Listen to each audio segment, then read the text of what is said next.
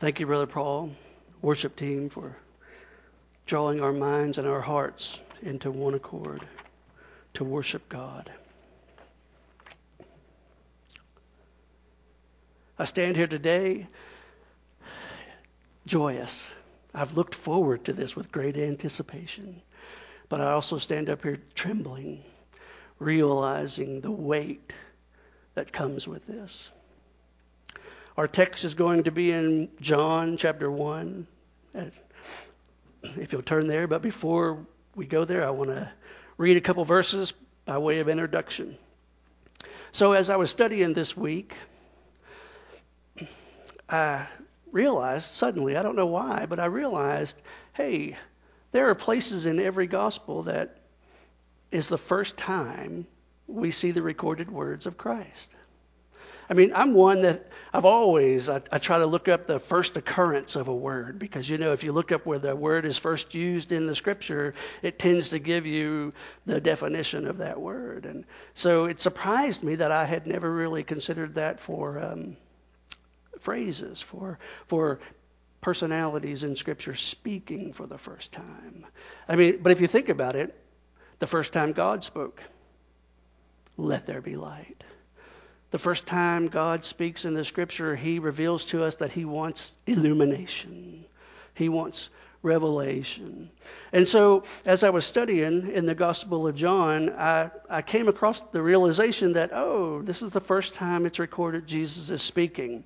And then I decided, in the Synoptic Gospels, what does he say when he first speaks? In Luke, if we go through it chronologically, we begin at Luke. And Luke, when he was 12 years old, we read that he says, He said unto them, Why were you looking for me? Did you not know that I must be in my Father's house? And then in Matthew 3, we read, Then Jesus came from Galilee to Jordan, to the Jordan to John to be baptized by him. John would have prevented him, saying, I need to be baptized by you. And do you come to me? But Jesus answered him, Let it be now, so now, for thus it is fitting for us to fulfill all righteousness. And then in Mark chapter 1, we, we read Now, after John was arrested, Jesus came into Galilee proclaiming the gospel of God and saying, The time is fulfilled and the kingdom of heaven is at hand. Repent and believe in the gospel. By these words alone, it can be clearly seen that Jesus has come with purposeful intention. Jesus has come to fulfill the word, the Father's will, and that his work would be accomplished in perfect accord with the will of God and with the word of God, and that now it is time. That's amazing. So let us pray before we begin. Heavenly Father, I thank you, Lord, for the privilege to gather together in your house with like minded individuals to worship you, to honor you, to seek your face, and to learn of you. Father, I pray that you would anoint this word to go forth and perform all your will, God. Just get me out of the way and let your word go forth.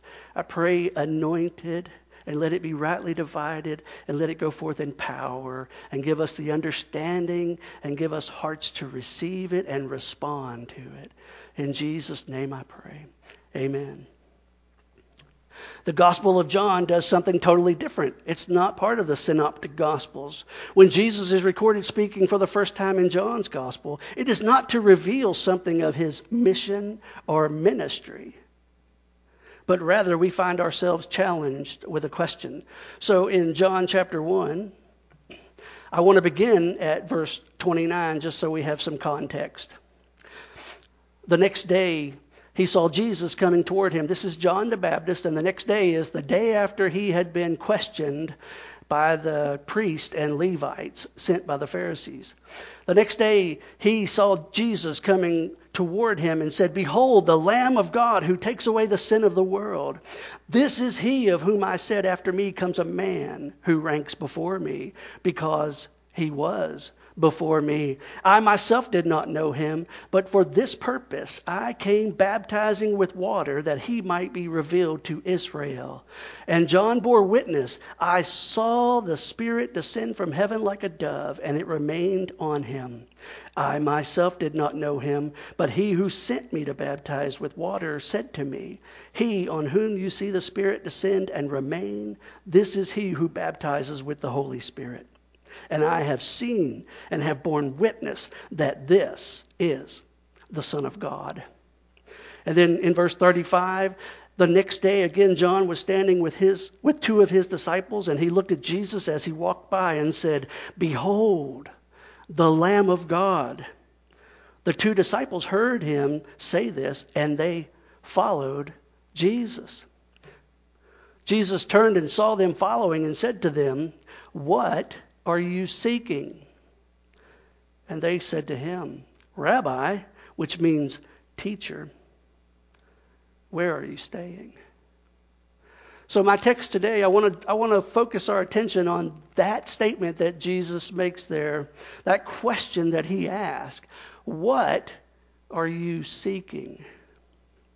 In the garden called Gethsemane, when the soldiers came to arrest Jesus just prior to his crucifixion, he asked, Whom do you seek? But this day, he asked, What do you seek?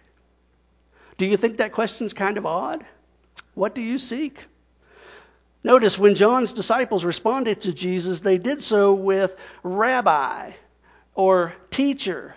But we just read where no doubt they witnessed John the Baptist declaring him as the Lamb of God who takes away the sin of the world. And greater still, the one whom the Holy Spirit remains upon, and the one who baptizes with the Holy Spirit, and the very Son of God. And yet, these disciples of John, when they when Jesus turns and asks them, What do you seek? they respond with, Teacher. I think it reveals a little bit of what's in their hearts at this moment. What, what are they thinking? What is their motivation?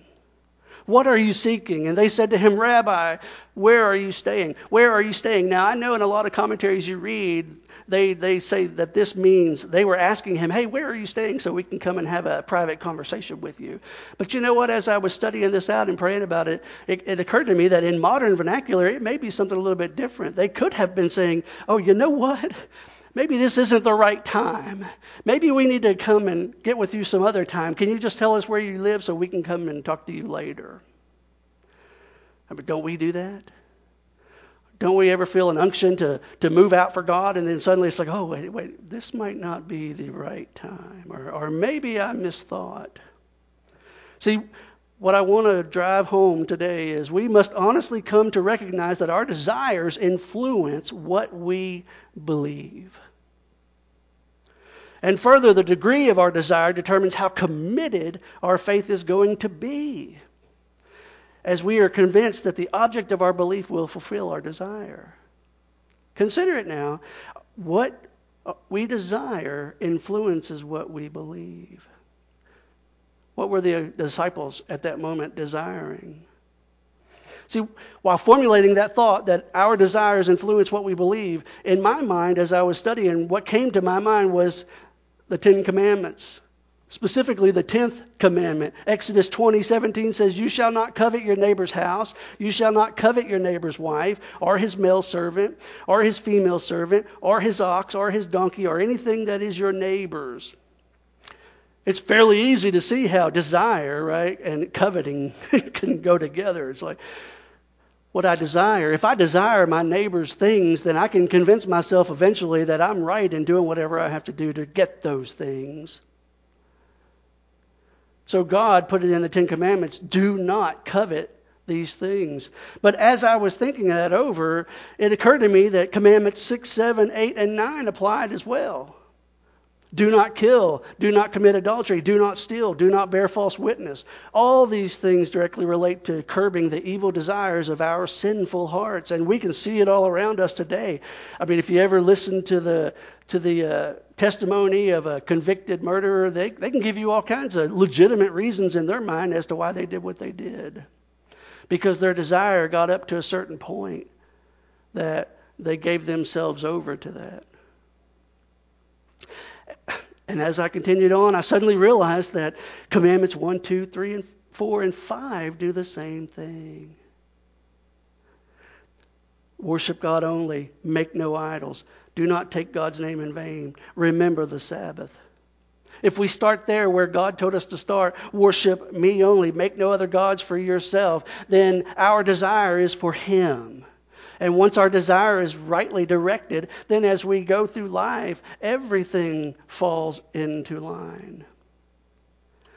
This question that Jesus asked, what are you seeking? It's pertinent for our entire lives, and it makes absolute sense for when two disciples of John the Baptist start following him. This, in essence, is the beginning of his ministry, right? We know this because he's already been baptized by John. He's already come out of the wilderness after 40 days of temptation, and his ministry is beginning, and two people begin to follow him, and Jesus, in his infinite wisdom, says, What are you seeking? We need to ask ourselves that question today. What is it that we are seeking? We pray often for our church. We want to see our church increased. We want to see the membership increased. We want new families to come. Why? What is the motivation behind that? The Ten Commandments are to be held forth before ourselves, right, as a mirror to show our sinfulness, absolutely. But I also now am convinced that they are given to us by God so that we can guard against our desire influencing what we believe. Listen to the response that Jesus gives to the disciples.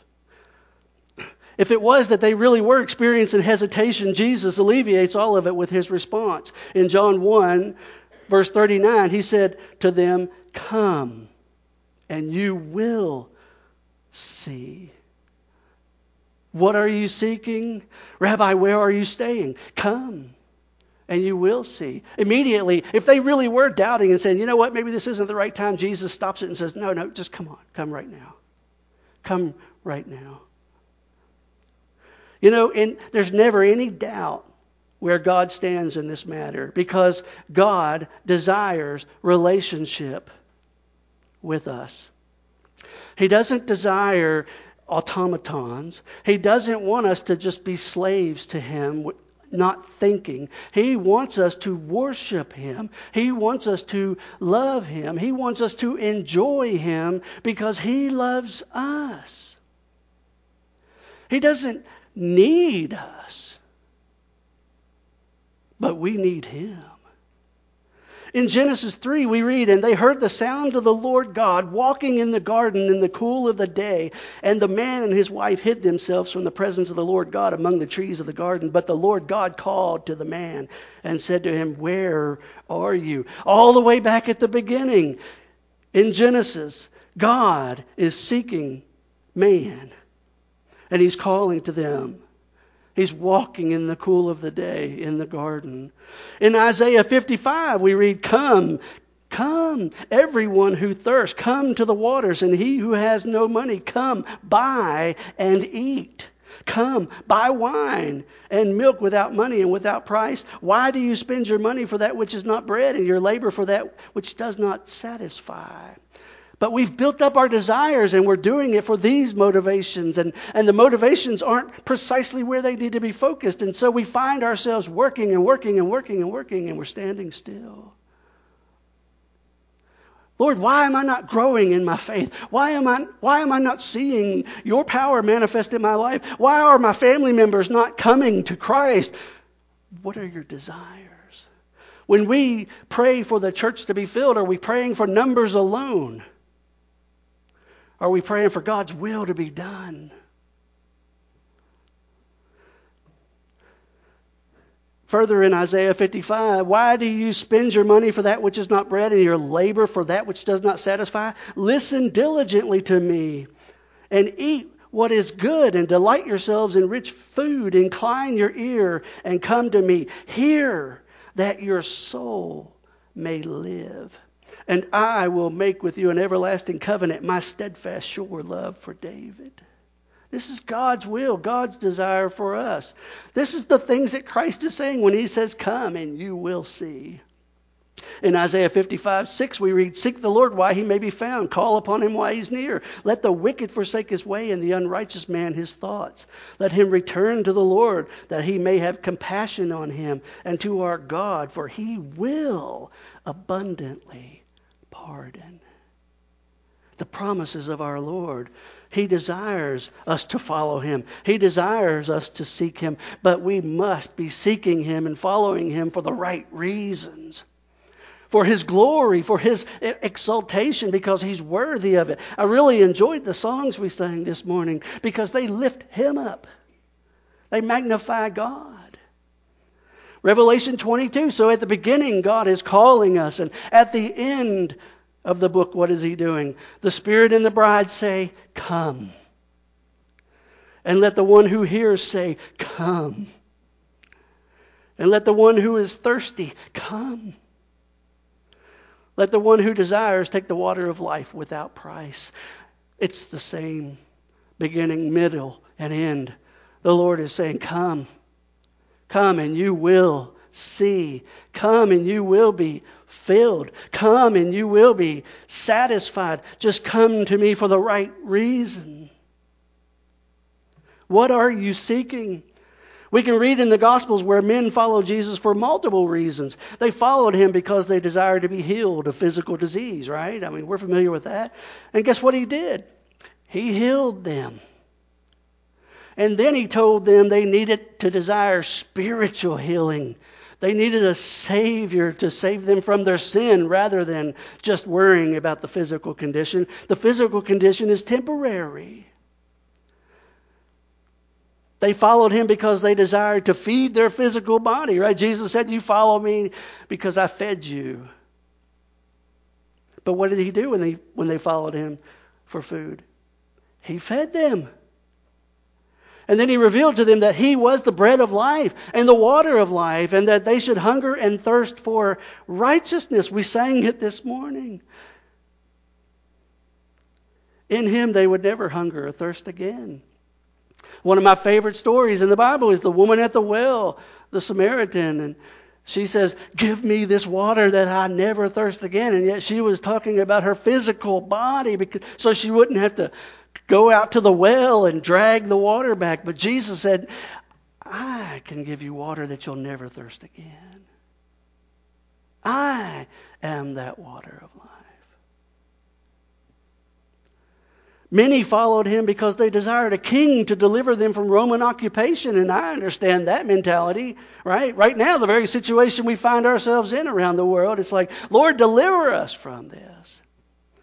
And he taught them that if they would follow him, he promised them, all who would believe in him, a kingdom that has no end. I don't know about you guys, but I was moved by these things because daily I have to ask myself, am I following you for the right reasons? Am I praying for whatever I'm praying for for the right reasons? Or am I just wanting to consume it myself? Even his disciples, the ones who were following him after some time in his ministry, they too were misled by their own desires. They desired a king to free them from the Romans. They were Jews. They also desired a leader to bring about a rebellion. James and John, the sons of Zebedee, their mother came up to Jesus and said, Hey, I would like my sons to be seated on your right hand and your left hand. What? What did Jesus say to that? He said in Matthew 20, But Jesus called to them and said, You know that rulers of the Gentiles lord it over them, and their great ones exercise authority over them. It shall not be so among you. Even the disciples handling, touching, seeing, hearing Jesus, they were had the wrong desires and he had to correct them and say, It's not that way among you. If you're going to follow me, if you're going to seek after me, you're going to do it for the right reasons. What are you seeking? So, you know, rather than to point fingers, because whenever you point, how many point back at you, right? Rather than to do that, I, I phrased all this as questioning myself. What is my motivation for following Jesus? Is it curiosity? Tradition? Habit? Sunday morning, let's go to church because it's a habit. Maybe it's for finding purpose in my life. Self improvement. Uh, there's a lot of preachers on TV for that. To feel good about myself. There's another checklist off the box I can. Or here's a good one. Maybe I'm following Jesus so I can have my best life now. We laugh, but we laugh because we hear it. And we know there are people, sad people, doing it. This life is temporary. It doesn't matter how good it is, it's going to end. It doesn't matter how much wealth you accumulate, you're going to die. It doesn't matter how, many, how much power you have to influence over people, you're going to stand before a judge over whom you have no influence. Maybe I just want to belong to something Oh, don't you love it when you when you see documentaries about gang members? It seems like many of them. I just wanted to be a part of something. I wanted to have a family. I wanted to belong. Well, there there are people sitting in the pews today that that's why they're there, just to belong to something. Or what if I am following Jesus because I'm afraid of going to hell? What if my coming to church every service and, and singing and, and listening to the preaching and, and attending Sunday school. Maybe it's just my get out of hell free card.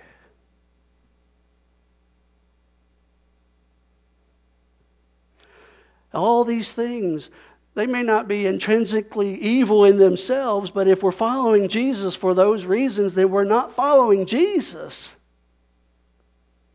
And if we're not following Jesus, we're in deep trouble. Sometimes we may not even be aware of the desires driving us. This is why we so desperately need to read and study and apply the Word of God. Why do you think Hebrews chapter 4, verses 12 and 13 say, For the Word of God is living and active, sharper than any two edged sword, piercing to the division of soul and spirit, of joints and of marrow, and discerning the thoughts and intentions of the heart. When we read the Bible, it convicts us. When, the re- when we read the Bible, it exposes our motivation. It exposes whether or not our desire is for Christ or for self. That's why some people avoid it altogether. I don't want to know. I heard several people tell me when we were teaching the series in 1 John in Sunday school, they would tell me after class, man, that's really convicting me. It convicts me too. Oftentimes, when I'm given a message by the Lord to stand up and preach, I have to first ask Him, Lord, how can I preach that message if I can't even live it? Because I fall short. But that's how wonderful He is. In my weakness, His strength is made perfect. If I will follow Him, if I will come to Him seeking Him, He will what does he say? If you draw near to me, I will draw near to you. He's the one saying, Come, come. In 1 Chronicles 22:19 talking about the word of God and how it can direct our desires rightly. Now, set your mind and heart to seek the Lord, your God. Set your mind and heart to seek the Lord for the sole intent and purpose to make him your God. Colossians 3 If then you have been raised with Christ, seek the things that are above, where Christ is seated at the right hand of God. Set your mind on things that are above and not on things that are on earth. Psalm 105:4 Seek the Lord and his strength. Seek his presence continually. Oh, we walk around sometimes and we say, I'm so burdened, I'm so overwrought, I'm so overwhelmed. Have you been seeking the Lord and his strength? The joy of the Lord is my strength. When I begin to praise Him and, and worship Him and just allow a melody to build up in my heart and, and let it loose, just walking around in the morning. And I mean, literally, there are times I can walk around in the morning in my yard feeding the stray cats that abide around my house. And if I begin to dwell on what God has done for me, He gave me breath. He gives me heartbeat. He gives me strength. He woke me up. He woke up my wife. I have a family. I have a sound mind. He loves me. He's given me promises. Here's another season, and He promised as long as the seasons continue. Oh, it starts to stir up in my heart. I praise you, Lord. I love you, Lord. I'm so thankful for you. I'm so grateful. And all the worries begin to melt away. And you know what? It's not that I'm avoiding those responsibilities. It's that they're taking their rightful position in my life. He's first. The Lord is first. Worries are down here. If the Lord is first, He's going to lead me through all of them. If He is my strength, they're not going to diminish me. If the Lord is my encouragement, the world's not going to discourage me. If He is my peace, what does He say? That He's given us peace that the world has not given us, and then the world cannot take it away. My peace I give unto you. That's wonderful. What are we seeking? Well, the answer is seek Jesus.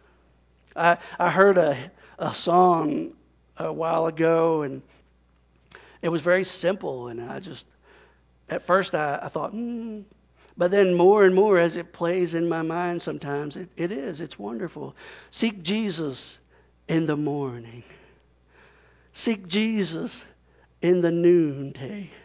Seek Jesus in the evening. What? Yeah, just just seek him. Just seek Jesus. Matthew 6, 31 through 33 says, Therefore, do not be anxious, saying, What shall we eat? What shall we drink? Or what shall we wear? For the Gentiles seek after all these things. And your heavenly Father knows that you need them all. But seek first the kingdom of God and his righteousness, and all those things will be added unto you. Jesus. You know, I love it when the, the, the Reformation, they came out with their solas and sola Christus. Jesus alone. Christ alone.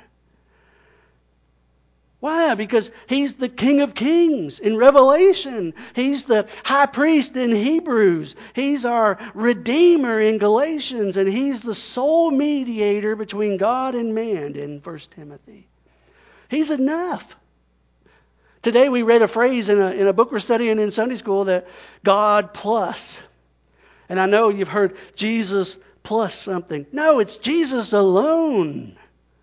It's, it's Jesus alone. He's the one who says, Come and you will see. Seek Jesus. Why? He is faithful and just to forgive our sins. Seek Jesus. Why? He is the door giving entrance into the kingdom of God. Seek Jesus. Why? He is the good shepherd, laying down his life, sheltering, protecting, and feeding his sheep. Seek Jesus. Why? He is the way, the truth, and the life. He is a rest for your soul. His yoke is easy and his burden is light. How lovely are those words because it seems everything the world would dump on our shoulders is heavy and burdensome and dark. Seek Jesus. He is the Lamb of God who takes away the sins of the world. And he ever lives to make intercession for us. I want to read the scriptures we quoted as our text earlier, as I finish. The next day, again, John was standing with, his, with two of his disciples, and he looked at Jesus as he walked by and said, Behold, the Lamb of God. The two disciples heard him say this and they followed Jesus. Jesus turned and saw them following and said to them, What are you seeking? And they said to him, Rabbi, which means teacher, where are you staying? He said to them, Come, and you will see. So they came and saw where he was staying, and they stayed with him that day, for it was about the tenth hour.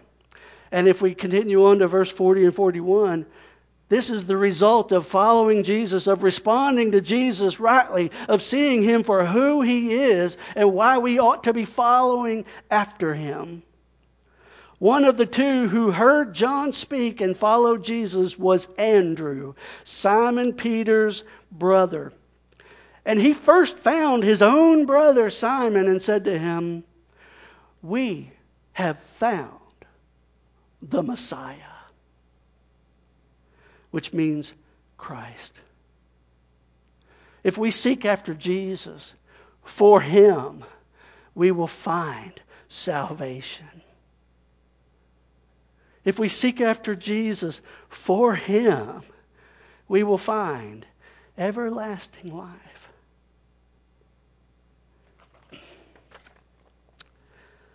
Father, I thank you for your word. I thank you, Lord, that you so love us that you pursue us, and then that you put it in our heart that we would pursue you. Let this word go forth and work effectually in our hearts and in our lives, Lord, that we might be changed into the people that you would have us be, the followers, the seekers for Jesus that you made us to be. In Jesus' name I pray. Amen.